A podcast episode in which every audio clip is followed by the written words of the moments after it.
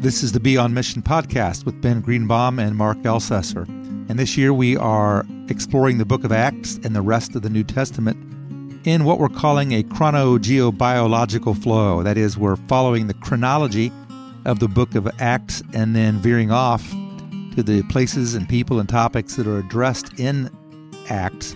But today we're staying in Acts and we're going to be taking a look at a vision for taking the gospel globally, one that was given to Peter. And I'm thankful for that vision. I'm thankful that the church decided that it was for um, Gentiles, non-Jewish people, because I am one, and so I'm I'm grateful that that the gospel was a global gospel, and that there's I think there's a tendency, Ben, for for those of us in the West, or in particular maybe in the United States, or maybe it's just me, to kind of think of Christianity in some ways as an American kind of religion, but we are the mission field. I mean, we, the gospel is taken to us yeah. from from them, and it's it's good to be reminded of that from time to time. In fact, even today, I, I heard something recently that the majority of Christians in the world are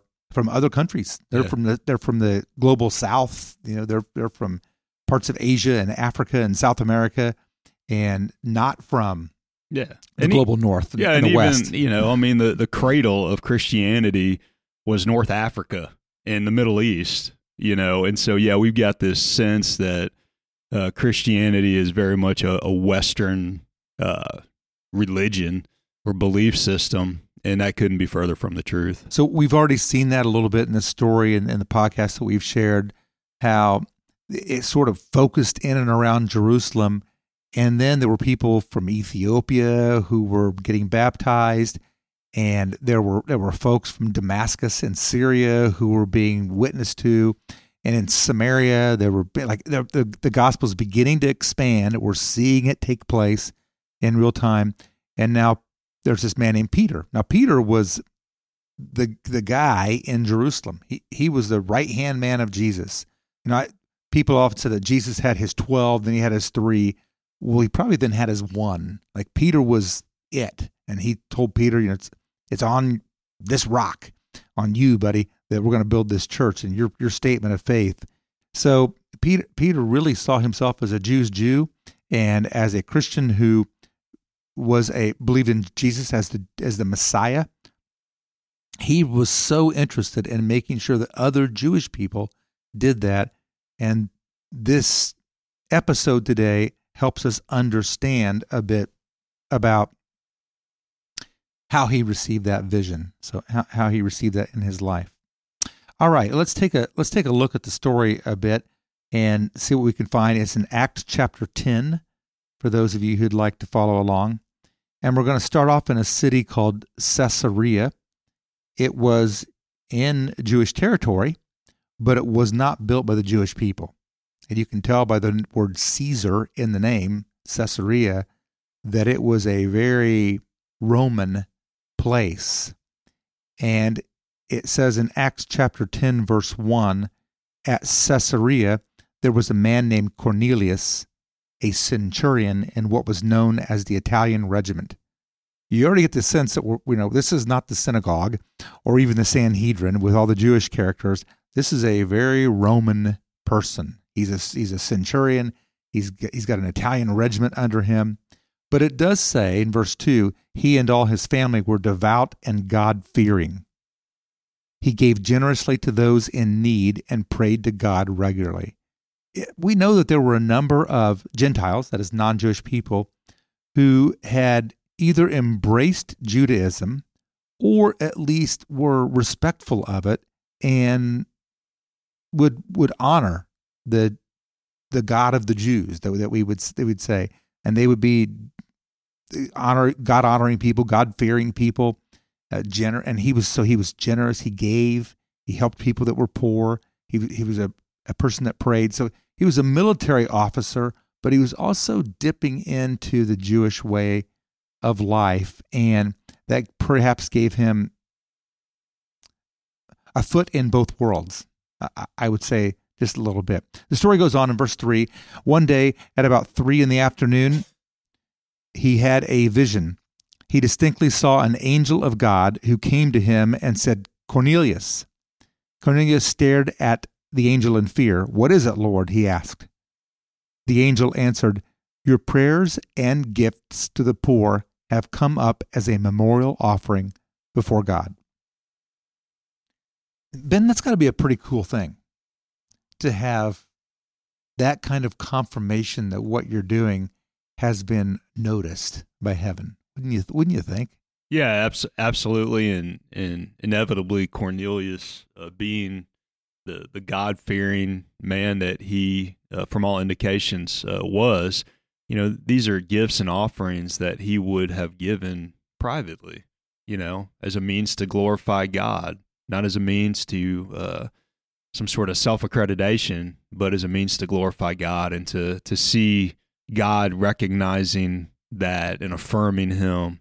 Yeah, that had to have been quite the moment. It had to be something. And the angel goes on and tells him in verse 5 Now send some of your men to the city of Joppa to bring back a man named Simon who is called Peter.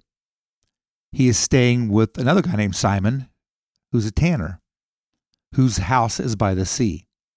When the angel who spoke to him had gone, Cornelius called two of his servants, we don't know if they were Jews or Gentiles, and a devout soldier, Gentile, who was one of his attendants. He told them everything that had happened, and then he sent them off to Joppa. So he, he sends this small entourage off to go find Peter only because it's out of obedience to what the Lord had told him to do. And I don't even know at this point if he knows why. He may, and it may not be written down, but I'm guessing he doesn't even know why. He's just doing what God told him to do. I, I just keep finding lessons in these stories.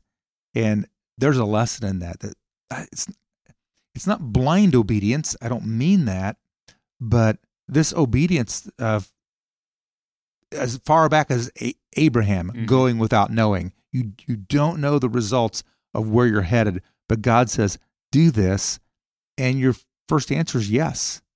Um, there's a lesson we can learn from this guy, isn't there? Yeah, yeah. He, uh, and, uh, you know, to all of us, I I love, and I've shared this with you before, but God's call to Abraham, where he says, you know, go to the land that I will show you. And Abraham doesn't know the land, but he just goes. And uh, we see the same thing with Cornelius. He doesn't necessarily know why uh, folks are being sent to, to get Peter, but he just does what he's told. And I think oftentimes we have a way of projecting uh, or, or like look, trying to look into the future to see the end result of God's uh, command. And so even like when I when so many people associate bearing witness to Christ on what that might do to existent friendships with non-believers, which sometimes keeps them from actually sharing Christ uh, with a friend or a family member because they're they're fearful of creating some sort of relational tension and they don't even know what the end result will be you know and if we would just simply seek to live into god's call to live into god's command to live into god's desire uh, what beauty might we see on the end of that if we would just be obedient to the call? That's that's that call right there. I love that because if we prejudge it and say well this person will never come around then that doesn't give that person a hope. That's right. If it, if this, you know, when I was in uh when I was in college, between my mom and and this young lady, a uh, young girl, uh, peer of mine, Christy Wooldridge, if Christy would have looked at me and said, "There's no hope for that guy," and there would have been reason to believe that there was no hope for that guy, you know, I wouldn't be sitting here uh, today but because she pursued me with the gospel of Jesus Christ and you know she's the one this this girl Christy is the one that planted the seed of the gospel in my heart.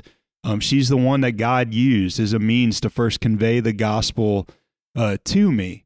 And there was no indication. There was nothing that no vibe that I gave that would have said oh yeah he's going to be receptive to that. That's that's so true. And I'm thankful for her that she did that because God saw in you maybe what you didn't even see in yourself. So we're back to the story. Cornelius sends some people away from Caesarea to Joppa, and they're going to go up to Joppa and find this guy named Simon Peter. And in verse 9, the story picks up about noon the following day, as they, that's his group of three people, were on their journey and approaching the city of Joppa. Peter didn't know anything about it. It says Peter went up on the roof to pray. Noontime prayer. He became hungry and he wanted something to eat. And while the meal was being prepared, he could probably smell it um, and coming up on the roof. He fell into a trance. He saw heaven opened and something like a large sheet being let down to earth by its four corners. It contained all kinds of four footed animals as well as reptiles and birds.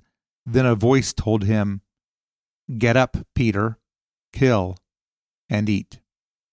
That's, this was a problem for Peter, even in, in this trance, this visionary state, because there were animals that were declared unclean in the Old Testament that a good Jewish person would never, ever eat.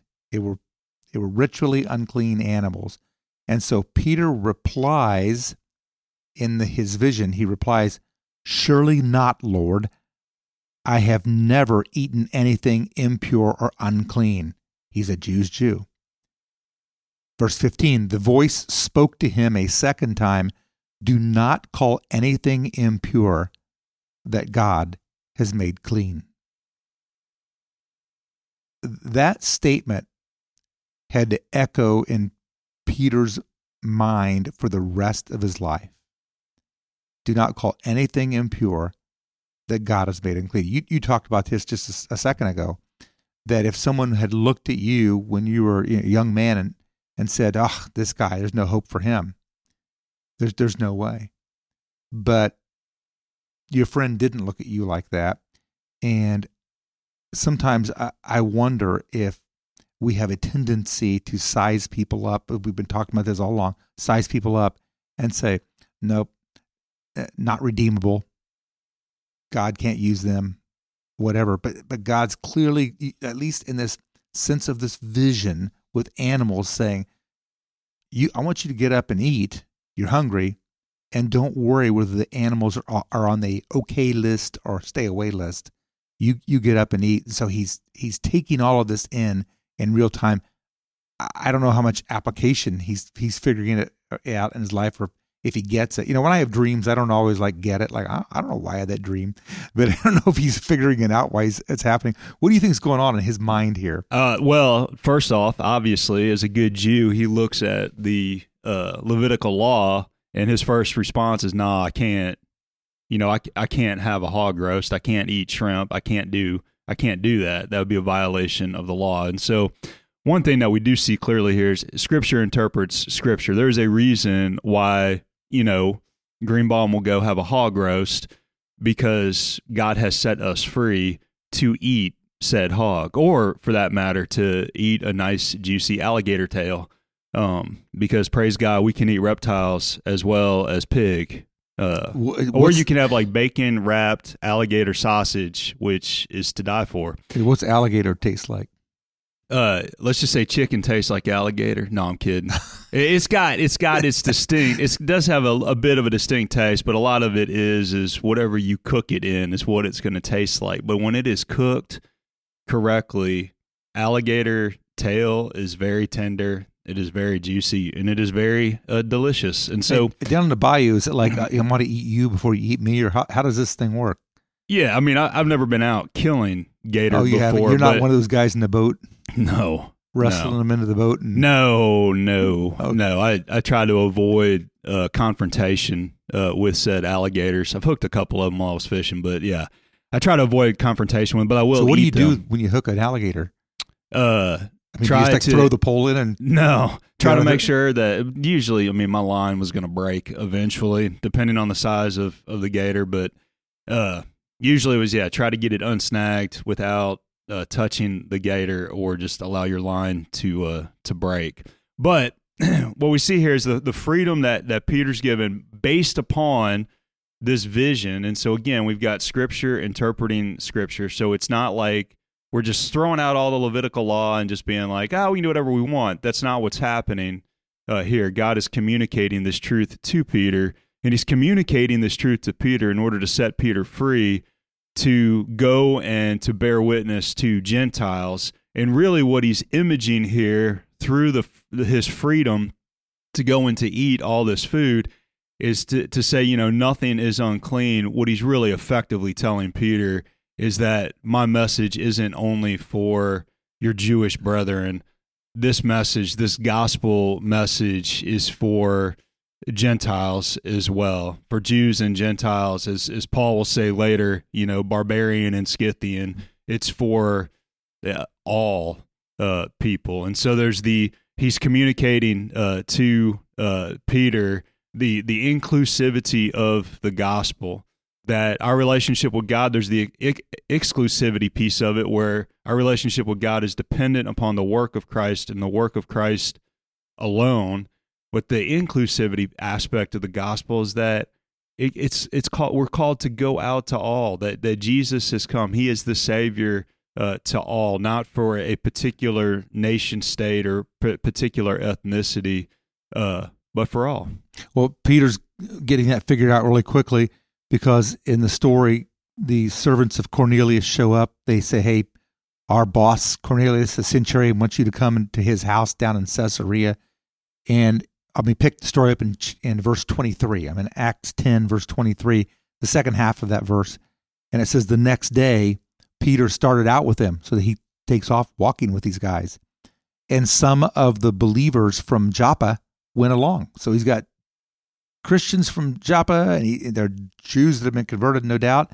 And there are they're walking along with this this Roman uh, soldier at the very least, and they're headed into very Gentile territory. Verse 24: The following day he arrived in Caesarea. Cornelius was expecting them and had called together his relatives and close friends. As Peter entered the house, Cornelius met him and fell at his feet in reverence. But Peter made him get up. Stand up, he said. I'm only a man myself. While talking with him, Peter went inside and found a large gathering of people. He said to them, You are well aware that it is against our law for a Jew to associate with or visit a Gentile. There you have it as a Jew's Jew, he knew that he wasn't supposed to have dealings with non Jewish people, with Gentile people. But he goes on in that verse, verse 28, to say, But God has shown me that I should not call anyone impure or unclean. So this is resonating deeply in him. He's beginning to really understand that the gospel is for all people, it's a global gospel for all people. And then Cornelius tells his story of why he was sent. And then down in verse 34, Peter began to speak. I now realize how true it is that God does not show favoritism, but accepts from every nation the one who fears him and does what is right.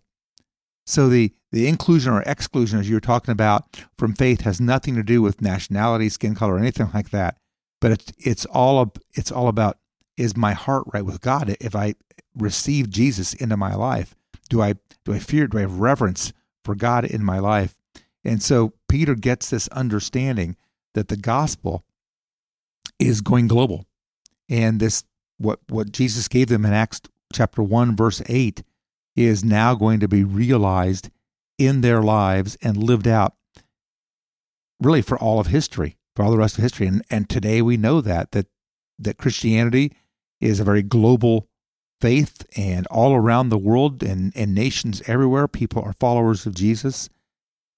I, I'm not going to say this is the moment when when that became clear in Peter's mind, but it certainly is one of them. It's it's certainly one of them where he understands that the faith is is about every every nation, all people, and God doesn't show favoritism and he wants every and to confirm it confirm it down in verse 44 i love this. Down in verse 44 here's what it says. While peter was still speaking these words the holy spirit came on all who heard the message. The circumcised believers, that is, Jews who believed Jesus was the Messiah, the circumcised believers who had come with Peter were astonished that the gift of the Holy Spirit had been poured out even on non Jewish Gentiles. For they heard them speaking in tongues and praising God. Like, how can this be that these, these outsiders receive the Holy Spirit and, and the gifts of the Spirit and, and just like we do? And, and they're just amazed by it. They, they don't fully understand it. Peter seems to get it. He calms them down. Verse 46, in the middle of that. Then Peter said, Surely no one can stand in the way of their being baptized with water. They have received the Holy Spirit just as we have. So he ordered that they be baptized in the name of Jesus Christ. That's, that's a powerful statement. Here's this guy who was a, a Roman centurion and and his and his household, his, his family around him, anybody that was coming, he was saying, bring him into the faith. And so we often think of Peter as kind of the the one who took it took the gospel to the Jews and Paul who took it to the Gentiles. But Peter here, they both they both did both. Mm-hmm. They, clearly, they both did both. And he's saying it's for it's for everybody. I, I think this probably sets the stage for what comes up later in Acts 15 that we'll be getting to down the road. This sets the stage in Peter's heart for some transformation, don't you think? Yeah, yeah, absolutely. And then beyond that, um, this piece of the narrative and, and really the rest of the, the narrative in Acts, and then we see it throughout the the New Testament letters as well. It's it's a reminder to us, as you've been saying, that the gospel is for all. It's not limited to a specific nation or ethnicity. Um, and then beyond that, it's a reminder to us that the that uh that we are that Christians are by far by far the most diverse religious community on the planet, um, which is emblematic and and images the the gospel itself. It images God's uh, kingdom. You know the the the imagery that we see in Revelation of every tongue, tribe, and nation before the throne of God. Um, we see that playing out currently um, globally because again, I've been on six continents and have worshipped with believers on six continents. By far, by far, the the most diverse people group on the planet. It's a, it's an incredible thing, and we're we are grateful grateful for that in, in every way. Well, next week we're going to look at how the gospel continued to spread despite opposition from political and religious authorities. It wasn't like everybody embraced it. They were still pressing against the faith. And so we'll look at how that uh, takes place. This week, uh, Ben, is Holy Week, and we would like to uh, invite all the listeners to participate in Holy Week in your churches in whatever way that you can. It's a, an important time to remember and to really meditate on the life, death, and resurrection of our Lord Jesus. So we we uh, just encourage you to all jump in to whatever church is around you and find one if you don't have one and really see what God's up to. See see what Jesus did on that Good Friday and what he did on that Easter Sunday. And I'd say if you don't have a church and you live here in the area of Fishers, Indiana, we would invite you to come to our church, Fishers United Methodist Church. We have Maundy Thursday service this Thursday at 7 p.m., Good Friday service this Friday at 7 p.m., and then our normal three services on Easter Sunday, 8:30, 9:45, and 11 a.m. So we would always welcome you to come to our church. Folks, if you want to stay up to date with this Be on Mission podcast, we encourage you to like and subscribe wherever you get your podcasts. And if you want to go deeper into this year long study, you can go to our church's website, fishersumc.org, and click on the Be on Mission link. Until next week, may God bless.